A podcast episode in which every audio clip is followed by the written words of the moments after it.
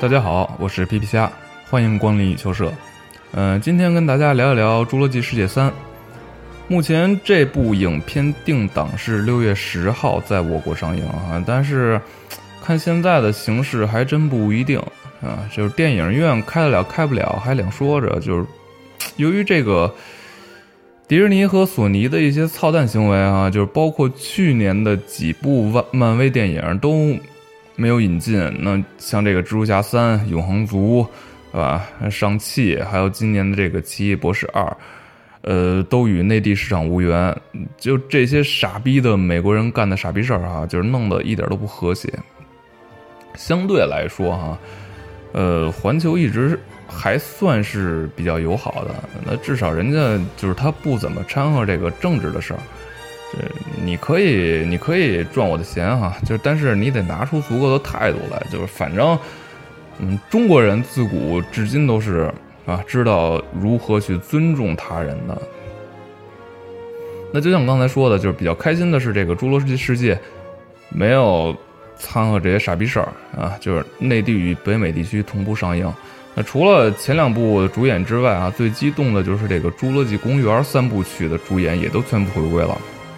那一会儿呢，可以说一下啊，那《侏罗纪》系列无疑是最成功的恐龙电影了。就是不知道为什么哈，就好像所有人小的时候都喜欢大恐龙啊。就是记得那会儿，就算是纪录片，像 Discover，只要是关于恐龙的，就是他都能看很久。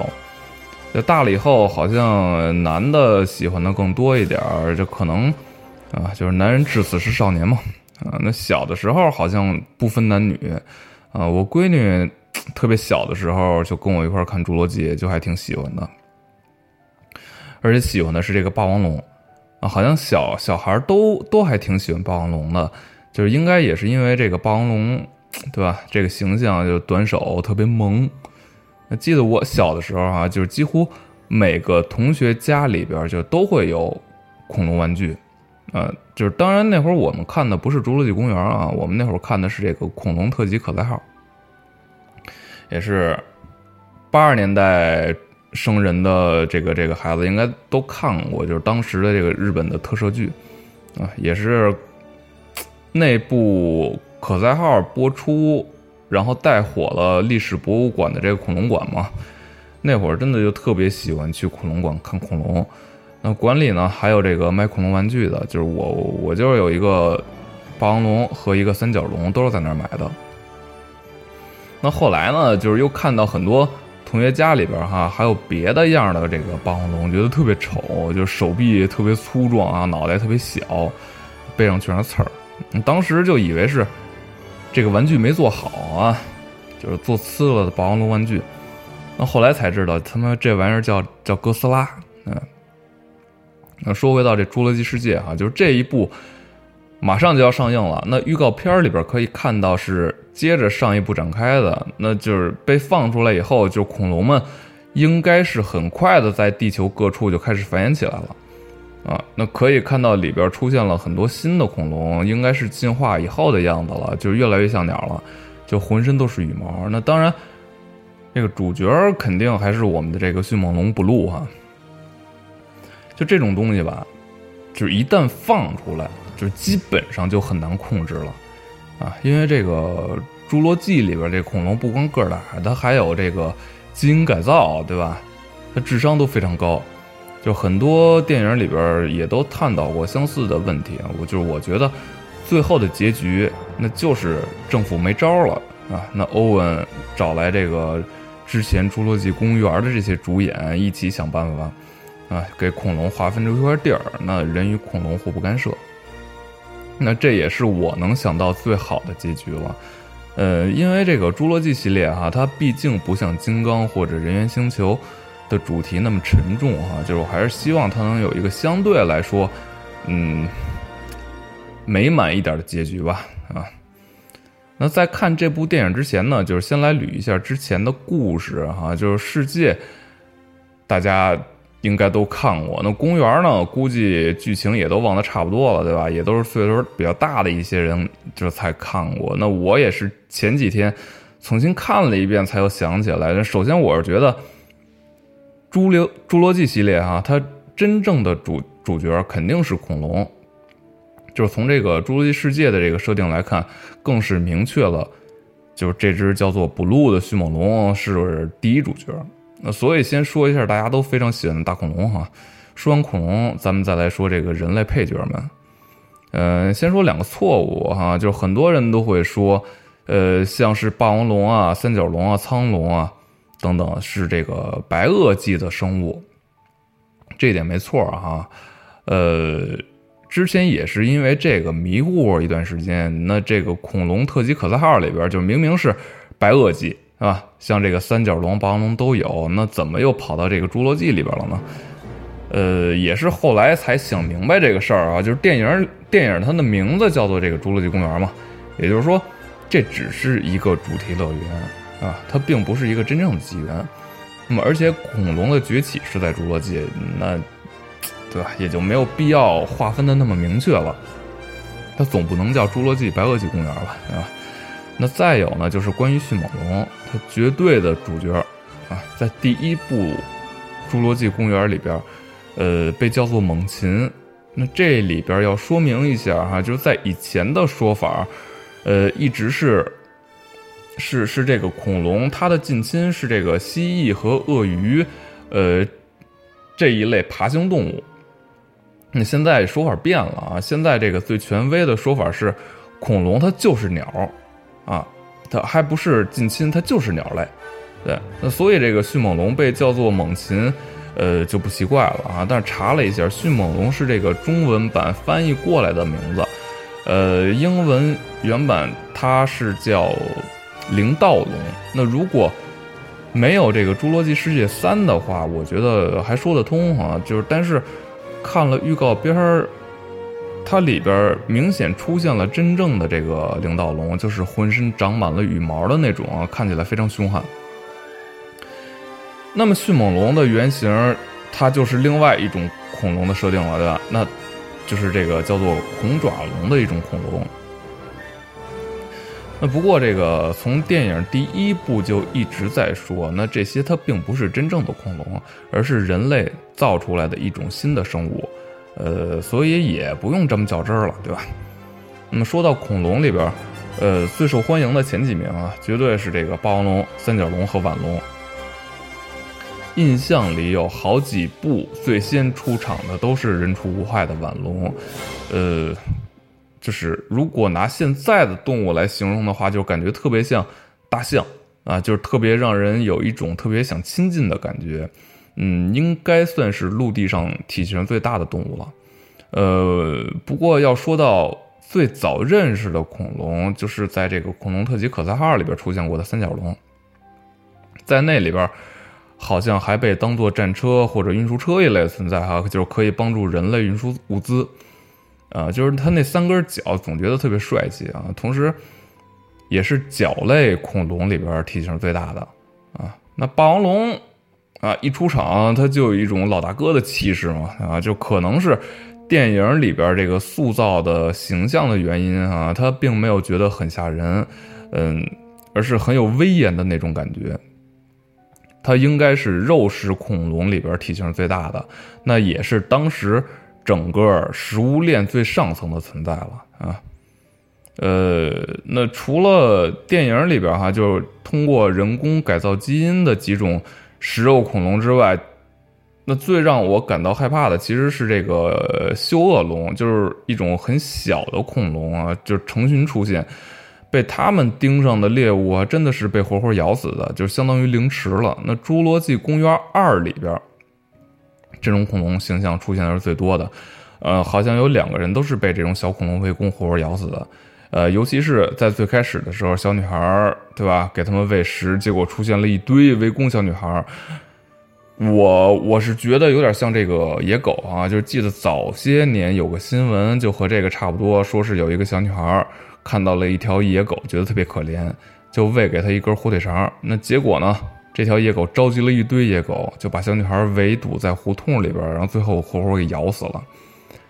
所以，就是他真是不能随便给野生动物喂食哈，特别危险的一种行为。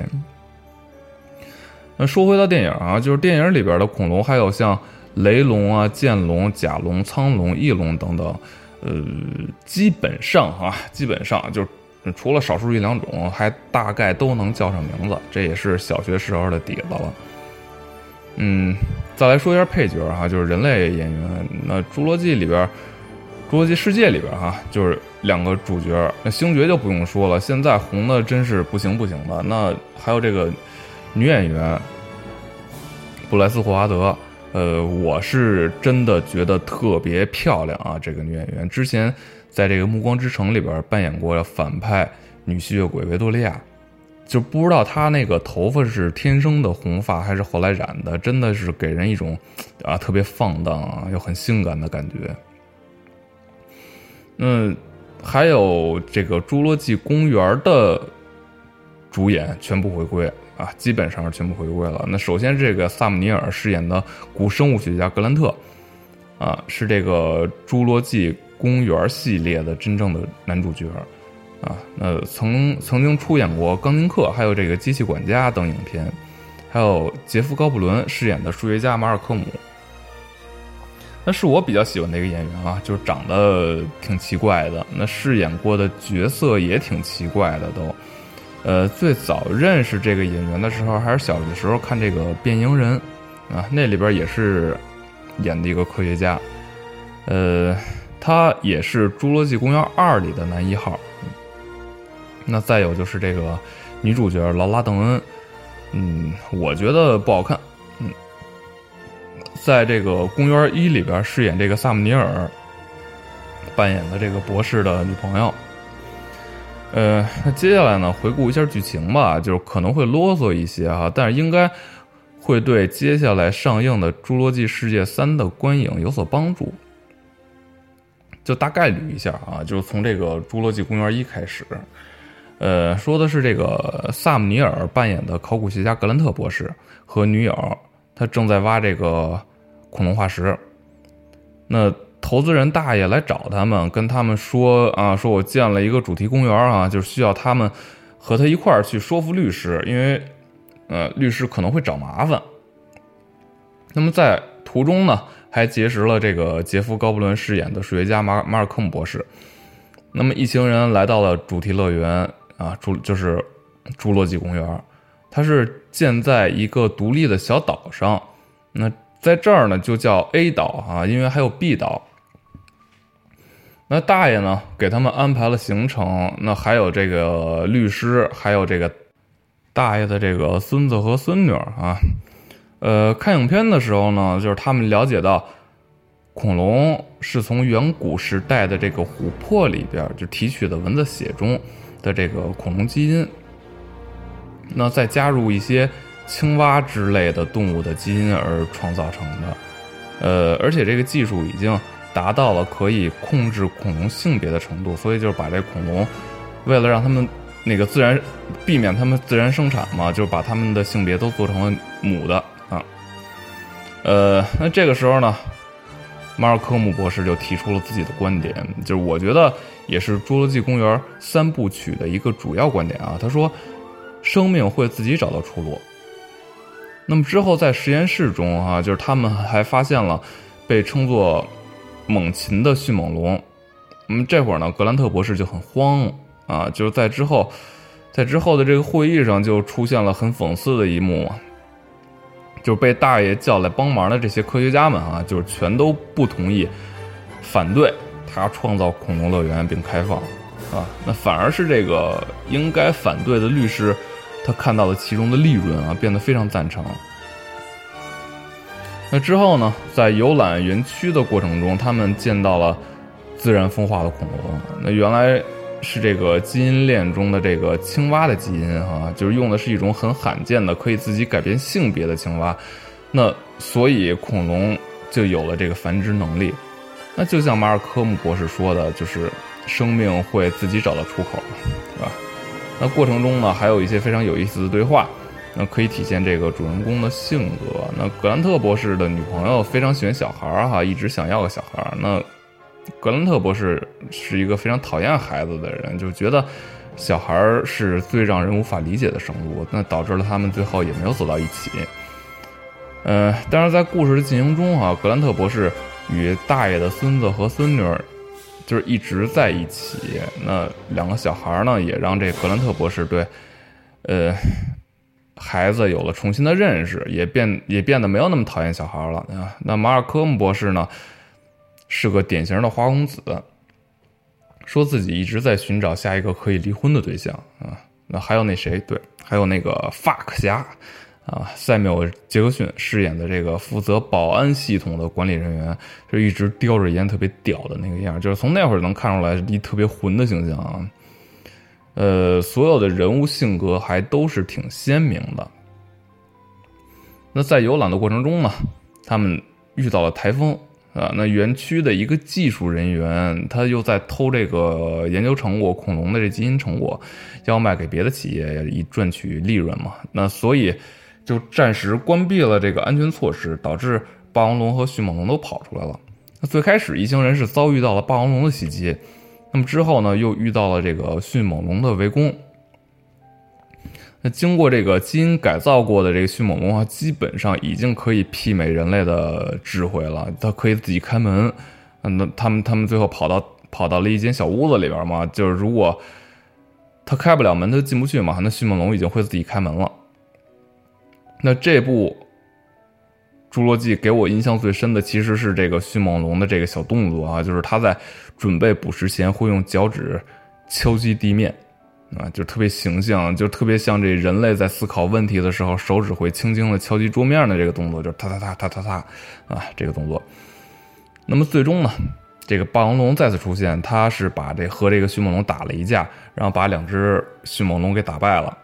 最后仰天长啸，那就是那个非常经典的造型嘛，就是在，呃，《侏罗纪》的每一部电影里边的最后，基本上都会出现哈，都会出现。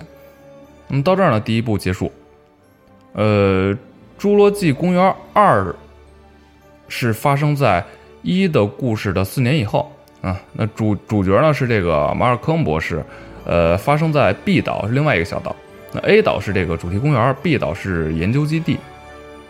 故事的起因呢，是一家人在这个 B 岛上度假，那小女孩独自跑到一个角落啊，发现几只特别小的恐龙，也就是修恶龙。小女孩开始觉得特别可爱啊，就喂了它们食物。那结果吃完以后，她还跟小女孩要，那小女孩表示没有了。那修恶龙这会儿就开始露出了这个獠牙啊，小女孩就开始害怕了，就准备转身逃跑。那结果发现身后，他已经来了一群修恶龙。对，那下一幕就是成群的嗅恶龙扑向小女孩啊。那么，画面这会儿转转换，那么切换到下一场，它是一场发布会。那是这个侏罗纪公园的创始人，也就是那个第一部里边的大爷在演讲啊。那经过一的故事呢，大爷似乎明白了点什么，那放弃了建造侏罗纪公园的想法，并说出了另一个主要观点啊，也是我觉得。侏罗纪系列里边非常好的一点，每一部他都会提出一个值得让人深思的观点。那大爷说，这些生物啊，需要的是我们的离开，而不是我们的帮助。那对于野生动物来说，确实是这样啊。那但是他的儿子还是侄子呀，就是忘了啊，就并不这么看，就是他并不能说是个坏人啊，其实更像是一里边的大爷。那就是这些生物本来就是他们制造的嘛，但为了。挣钱哈，利用他们，我觉得无可厚非。只是经过了一的事情后哈，就是大爷反是反对的。那之后大爷知道了这个毕岛的事情嘛，就想要进一步的研究这个岛上的生态适不适合这个恐龙生存。于是就叫来了这个马尔科姆博士帮忙，那并告诉了他说：“你的女朋友啊，已经去岛上了。”那这就没办法了，媳妇儿都去了。那么无奈之下，马尔科姆博士只能来到 B 岛，而这会儿另一拨人也来到了 B 岛，打算捕获一只成年霸王龙，啊，回到哥斯达黎加建造一所新的侏罗纪公园。那么虽然马尔科姆博士的这些人试图阻止他们，哈，就是但最终还是被他们利用一只这个幼年霸王龙做诱饵，成功的捕获了一只霸王龙。并运回到了美国。可是当这个货轮啊，就是抵达港口的时候，发现船里边的人已经死干净了，啊，特别血腥的场面。那霸王龙也在这个时候跑了出来，那进入到这个城市里边进行了一就是一一一通毁毁坏吧，啊？那最终这个还是由马尔科姆博士利用这个幼崽儿，那么重新把这个霸王龙引回到货船，并送回到了 B 岛。那第二部结束。那第三部呢？发生是在这个第二部故事之后的四年，哈，又是四年。呃，一个小孩儿就是被他义父带到了碧岛附近的这个海里边玩这个海上降落伞，呃，结果发生意外，就落到了这个岛上。那小孩儿呢，他的那个原生父母找到了第一部的这个主角，也就是格兰特博士。那格兰特博士呢，此时他已经和这个。第一部的这个女友分手了嘛？啊，那带着一个年轻的助手正在挖掘考古。那当时已经有了这个三 D 打印技术，那助手利用三 D 打印技术做出了一节迅猛龙的喉骨，可以发出这个迅猛龙的声音。那之后，格兰特博士也是利用了这节喉骨，成功的躲过了迅猛龙的围杀嘛。他们为了解决这个，也是为了解决这个经费的问题哈。呃，同意了这个小孩父母的要求，来到了 B 岛。那这部开始呢，我觉得是有点跑偏。那出现了一种叫做战神棘龙的这个这个生物，它出场就秒杀了一头霸王龙哈。那也是第一次出现了翼龙啊，就在系列里边。那这部里边印象最深的，其实就是战神棘龙吃掉了一部手机哈。呃，也是给恐龙的出现做了一个预警，他会先听到手机铃声，啊，也不知道哪儿哪哪哪那么巧，就是每次恐龙出现的时候都有电话打进来，而且已经吃到肚子里边了。那恐龙那么大个儿，对吧？那那么厚的身体，也这这东西不知道怎么传出来的，呃，总之最后他成功的救出了小男孩，那么一行人呢也都顺利脱险。由于这个《侏罗纪公园三》呀，它是换了导演，它不再是那个斯皮尔伯格了。嗯，感觉它真的是不如前两部好看，就有一些设定也挺奇怪的。作为系列的最后一部，我是觉得，嗯，有点虎头蛇尾的意思。那还好呢，呃，重启之后的这个《侏罗纪世界》哈，它非常精彩，并没有狗尾续貂的意思。呃，而且可以明显的感觉到技术的发展。就看完《侏罗纪世界》以后。再回头看这个《侏罗纪公园》，差距真的是挺明显的。嗯，就是公园里边的这恐龙哈，相对就显得哎呆板了一些，就显得挺愣的。那世界里边的恐龙呢，就非常灵活了啊。呃，故事发生在《侏罗纪公园》的二十二年以后了。那《侏罗纪公园》已经建成并对外开放了。呃，有一个非常重要的角色啊，就是华人演员黄荣亮饰演的吴博士。从第一部《侏罗纪公园》它就有出现，那么重启以后呢，在这个《侏罗纪世界》里边，它同样作为最核心的研究人员，创造了一个新的品种，叫暴虐霸王龙。呃，之后被质问说：“你为什么要创造这样一种生物？”哈，那吴博士就说：“我都是按照你们的要求做的呀，对吧？”啊，公园的运营主管克莱尔就说：“说这根本就不是恐龙啊。”那吴博士就说：“说。”你记住啊，说侏罗纪公园从来创造的它就不是恐龙，啊，那这个这真的是就是侏罗纪从第一部开始就是要表明的观点，他们不是恐龙。对，那由于疏忽呢，就是暴虐霸王龙哈，它跑出来了，呃，并且威胁到了这个游客和克莱尔的两个外甥啊，那个克莱尔呢这会儿没辙了，找来前男友。就是欧文帮忙，也就是星爵哈，救出了两个小男孩那最后呢，为了解决这个暴虐霸王龙，出现了这个整部影片最帅的一幕啊，就是欧文骑着摩托车，带着驯养的四只迅猛龙狩猎暴虐霸王龙。那么克莱尔呢，最后也放出了这个霸王龙。